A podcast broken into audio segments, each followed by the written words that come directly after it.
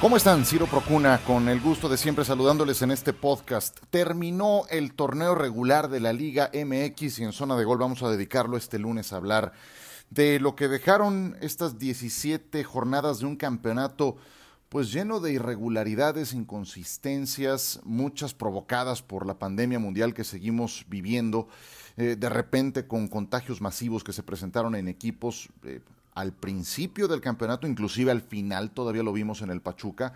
Y bueno, eso se convirtió en un, en un factor que terminó impactando directamente a los involucrados.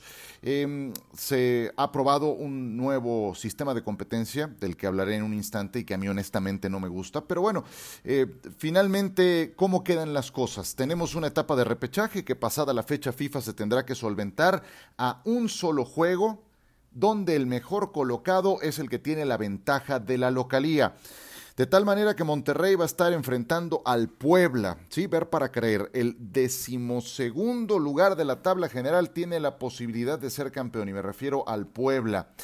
También estará entrando en esta fase de repechaje Tigres, que será anfitrión del Toluca, un Toluca que pasó por momentos muy complicados, tanto que eh, cortó al técnico a Chepo de la Torre, aún así logra meterse entre los 12 primeros para tener una oportunidad más. Chivas estará enfrentando al Necaxa, Necaxa era el peor del torneo a la mitad del campeonato, entró Pepe Cruz, los levantó y ahora los tiene instalados en este partido, eliminación directa contra el Guadalajara de Víctor Manuel Bucetich y Santos Laguna que estará enfrentando al Pachuca. Entonces, de aquí van a salir cuatro equipos que van a enfrentar a los cuatro mejores en la etapa de cuartos de final. Y esos cuatro mejores son el León, los Pumas de la Universidad, Pumas segundo, el América número tres y Cruz Azul número cuatro.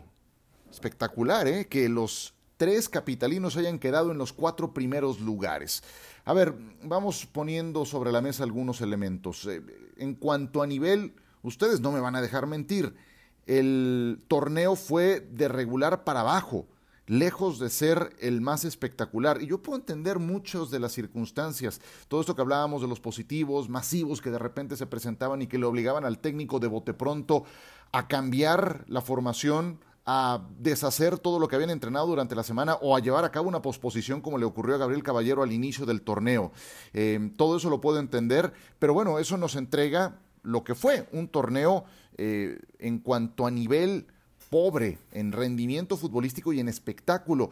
A, a, mí honestamente no me gusta este sistema de competencia. Si ya me parecía mucho involucrar a ocho en una fase final, pues imagínese ahora involucrando a doce y aquí sí subrayo con respeto para los equipos que voy a mencionar a continuación y teniendo en claro que este sistema todos lo aceptaron, que era para los 18 involucrados y que todos lo aceptaron, pues no me parece correcto honestamente que tres equipos que admitieron más goles de los que anotaron tengan una siguiente oportunidad para ser campeones vía repechaje.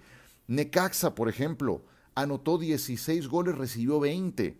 Toluca anotó 23 y admitió 28, 28 goles, imagínense. Puebla anotó 22 y recibió 25. Son los lugares 10, 11 y 12 generales. Puebla ganó 6 partidos, perdió 9. Más derrotas que victorias, y no una ni dos, tres derrotas más de las victorias que logró, me parece demasiado. Y yo sé que es por la situación económica, eh, que quieren generar más partidos para que la televisión recupere, para que los clubes, etcétera. Sí, pero creo que se pudo encarar de una forma distinta, sin llevarse entre las patas la parte deportiva, porque creo que eso es lo que termina ocurriendo. Eh, puede ocurrir que el Puebla, imagínense, derrote a Monterrey, que yo sé que es poco probable, pero se puede dar, en 90 minutos puede ocurrir en repechaje, que quede sembrado número 8 y le tocaría enfrentar al León. ¿Saben cuál fue la diferencia entre uno y otro? El León ganó 12 partidos, el Puebla 6. El León ganó el doble de los juegos de los que ganó el Puebla. León tuvo diferencia de goles de más 13, Puebla de menos 3. El rendimiento del León durante cuatro meses fue de cinco estrellas. El del Puebla fue de dos estrellas, dos y media a lo mucho. Y los vamos a poner frente a frente 180 minutos para ver quién pasa a semifinales, claro, en el hipotético caso que se dé, pues se me hace eh, se me hace hasta un castigo para el León y se me hace un premio para un equipo que durante cuatro meses tuvo un rendimiento de regular para malo. Y no es nada en contra del Puebla, ¿eh? si fuera el, equipo que fuera, opinaría lo mismo. Llevo diciendo esto durante muchos años. Si, si, se presentaba cuando eran nada más ocho los involucrados, imagínense ahora que son doce, jamás había ocurrido en México. Más juegos de eliminación directa no creo que necesariamente eleven el nivel del torneo. Eh, ¿Cómo juzgan el nivel que vieron durante 17 jornadas? Pues lo dicho, de regular para malo.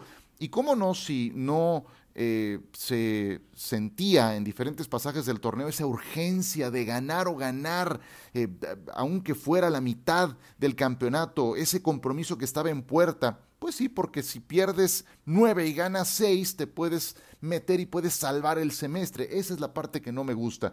Se tendría que promover mucho más la excelencia y, no dar segundas oportunidades a equipos que honestamente no lo merecen.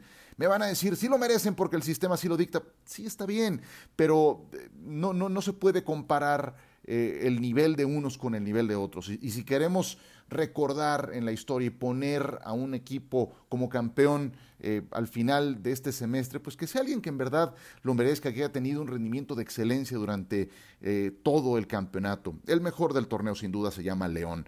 En este momento sigue siendo el campeón sin corona, es el más consistente, el único que fue capaz de ganar más de 10 partidos en todo el torneo, nada más ellos, 12 eh, victorias, 12 victorias de 17 juegos que disputaron.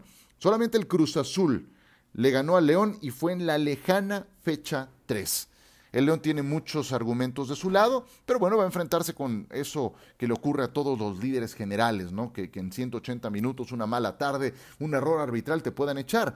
Eh, ¿Qué tuvo de bueno el León? Muchas cosas. Un entrenador que lleva un buen rato al frente del equipo, que eh, conoce muy bien a su plantel, que difícilmente ha caído en una mala racha. Nacho Ambriz de cinco estrellas su trabajo, sus jugadores saben a lo que deben de jugar. Luis Montes el mejor generador de fútbol y si me apuran eh, en una terna de jugador más valioso del torneo tiene que estar Luis Montes, ha, firmado un torneo fantástico. No sé si vieron el dato, pero Montes fue titular en los 17 juegos, completó los 17 juegos, es decir, los 1530 minutos los jugó. Y se dan cuenta el enorme mérito que tiene una temporada como esta en tiempos como, como los actuales Además hizo cuatro goles, un peligro en los tiros libres, eh, un gran surtidor en asistencias. Eh, lo de Luis Montes superlativo en esta temporada. Su columna vertebral se conoce muy bien y sigue en muy buen momento. Los Cota, Barreiro, Tecillo, Navarro, Montes, Mena, que fue su goleador con siete anotaciones, Meneses y adelante Gigliotti, que no superó los nueve goles de JJ Macías de hace dos torneos, pero con esa compañía que mencioné hace un momento de medio campo, pues ha visto beneficiado. Y en cualquier momento Navarro te pisa tres cuartos de cancha y te genera un pase para gol o él mismo anota. Entonces es un equipo muy completo en ese sentido. ¿Cuáles pueden ser sus principales adversarios? Lo analizamos en un instante, pero antes lo digo abiertamente, y no es que le vaya al León, ni mucho menos, aquí no se trata de a quién le vas ni no, pero yo sí aquí abiertamente lo digo, nada me daría más gusto que el León se coronara, porque su gestión ha sido seria, porque tuvieron que enfrentar adversidades, como por ejemplo esta del estadio y la aparición repentina de ese señor Roberto Cermeño, eh, porque su técnico es honesto y trabajador, mi reconocimiento para Nacho Ambriz, y porque hace rato son el equipo que mejor juega. Por eso lo digo abiertamente, nada me daría más gusto que el León se coronara. ¿Cuáles pueden ser sus principales obstáculos? En un instante los analizamos en esta zona de gol.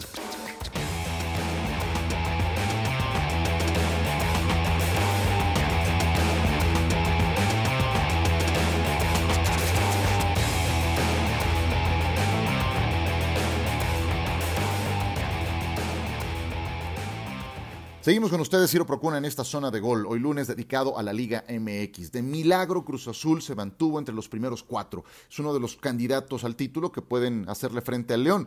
Eh, a ver, las dudas con Cruz Azul son varias. Su cierre de torneo fue decepcionante. En los últimos seis partidos, solo un triunfo ante Chivas, un empate y cuatro derrotas contra el América, contra el Toluca, Tigres contra Rayados y contra Pumas. Fueron parte de ese cierre complicado que tuvo Cruz Azul. Añadan las formas. Contra Pumas se presentó el fantasma de las remontadas en contra, por no llamarles las, ya saben cómo. Admitieron goles a los minutos 86 y 89. En el último juego de la temporada, en el sábado anterior, contra Rayados, su mejor jugador fue José de Jesús Corón, el guardameta. Eso fue una jornada antes. Y, está claro que eh, los equipos que cierran mejor son los grandes candidatos. Ahora le viene un receso importante de casi todo el mes de noviembre a los equipos que entraron directo a cuartos de final. Pero también está muy claro para Cruz Azul que mientras Jonathan Rodríguez ande derecho, Cruz Azul va a andar bien. Y bueno, esa no es ninguna ciencia oculta. Es el campeón de goleo, tuvo 12 goles, pero 10 de esos 12 goles llegaron en las primeras 11 fechas. Cuando Cruz Azul entró en desgracia, cuando entró en esa mala racha de los últimos seis partidos, solo marcó el cabecita Rodríguez contra las Chivas. Eh, Cruz Azul debe, evidentemente, tratar de recuperar a su goleador, porque un goleador en forma es oro molido para una fase final, pero también lo es cuando no dependes tanto de un solo jugador. Y ahí es donde Cruz Azul puede echar mano de otros elementos. Caraglio, torneo decepcionante. Eh, Santiago Jiménez tuvo minutos, de repente apareció. No está todavía para, para, cargar con todo el peso, pero sí para hacer una mancuerna de Jonathan Rodríguez.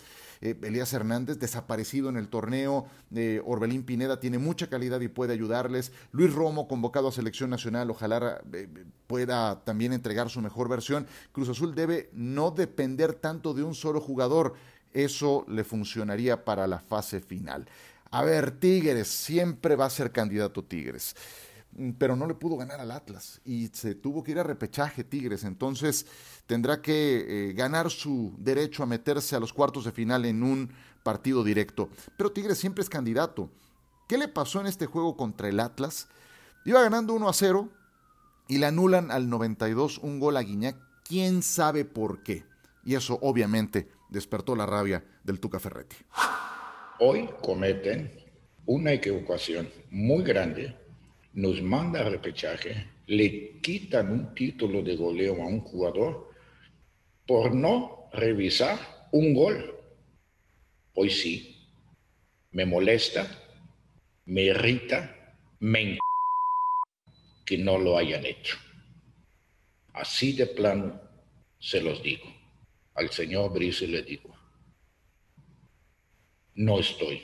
Hoy, hoy, y siempre he apoyado al arbitraje. Somos seres humanos y nos equivocamos. Pero hoy se equivocaron y quisieron equivocarse. Y esto no se vale. Cuando hay una expulsión como hubo hoy, el árbitro va y revisa si hay un penal, el árbitro va y revisa. Si hay un gol, el árbitro escucha y si hay duda, va y revisa. ¿Por qué carajos hoy no lo hicieron? con su estilo colorido, rabioso, con el respeto que se merece el Tuca Ferretti. Eh, y yo estaría igual de molesto. Imagínate, el 92 te anulan este, este gol. ¿Quién sabe por qué demonios?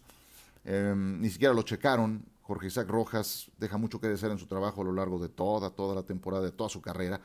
Y eso era el 2 a 0. ¿Qué ocurre? Que dos minutos después el Atlas te empata. ¡Pum! Em, y entonces dejas en el camino dos puntos y se te va el pase directo. Eh, a ver, yo entiendo que también Tuca lo hace porque, a ver, tiene un colmillo que deja surco. Ferretti sabe que mandando este mensaje al arbitraje, esto puede tener un efecto más adelante, ya cuando los juegos tengan una mayor importancia. Desde luego que estaba además caliente por lo que acababa de ocurrir. Él sabe también de su negocio y ese mensaje que manda a los silbantes sabe que le puede retribuir más adelante. Eh, ¿Cómo? Pues en una situación dudosa, en un juego de estos decisivos, ante la duda que la decisión no sea en contra de Tigres. Pero tiene un equipazo. Tigres tiene al que ha sido mejor futbolista del torneo mexicano los últimos cinco años, André Pierre Guignac, que en cualquier momento se reencuentra. Y además su aparato defensivo a nivel colectivo está tan bien aceitado, se conoce tan bien, que en cualquier momento puede desactivar al más peligroso.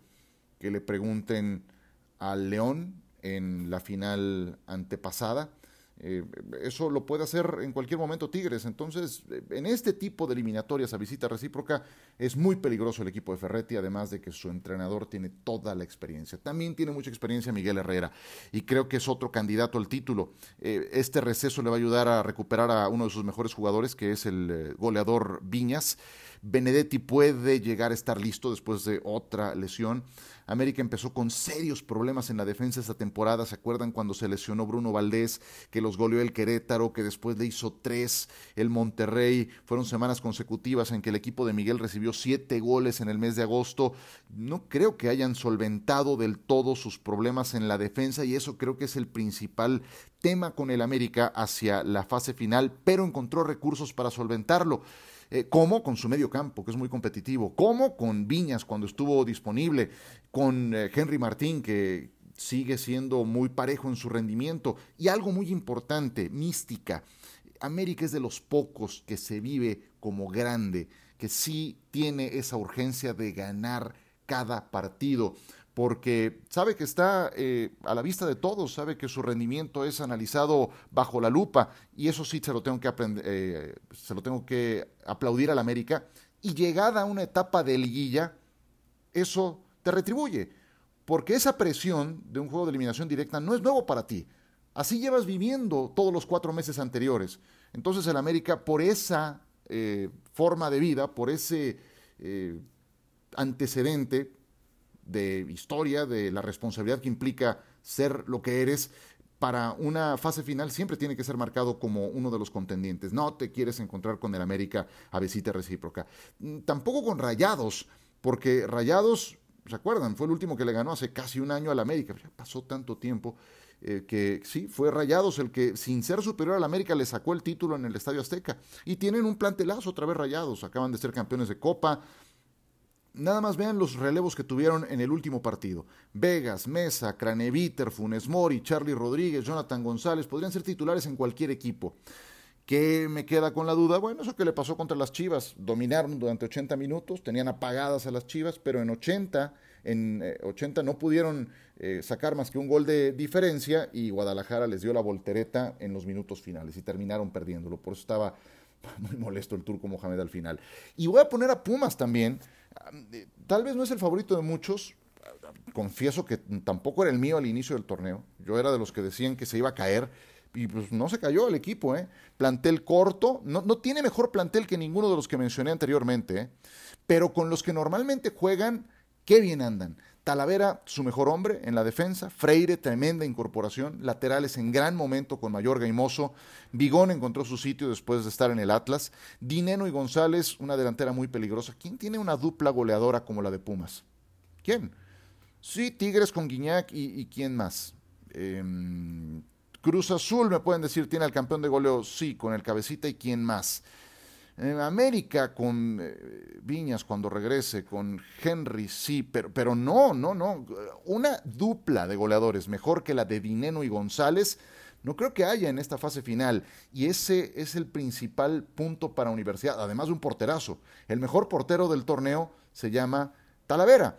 Y esos son elementos que tiene a su favor Pumas. Además de un entendimiento de equipo y también creo que un factor del que su técnico Lilini ha, sabido sacar provecho.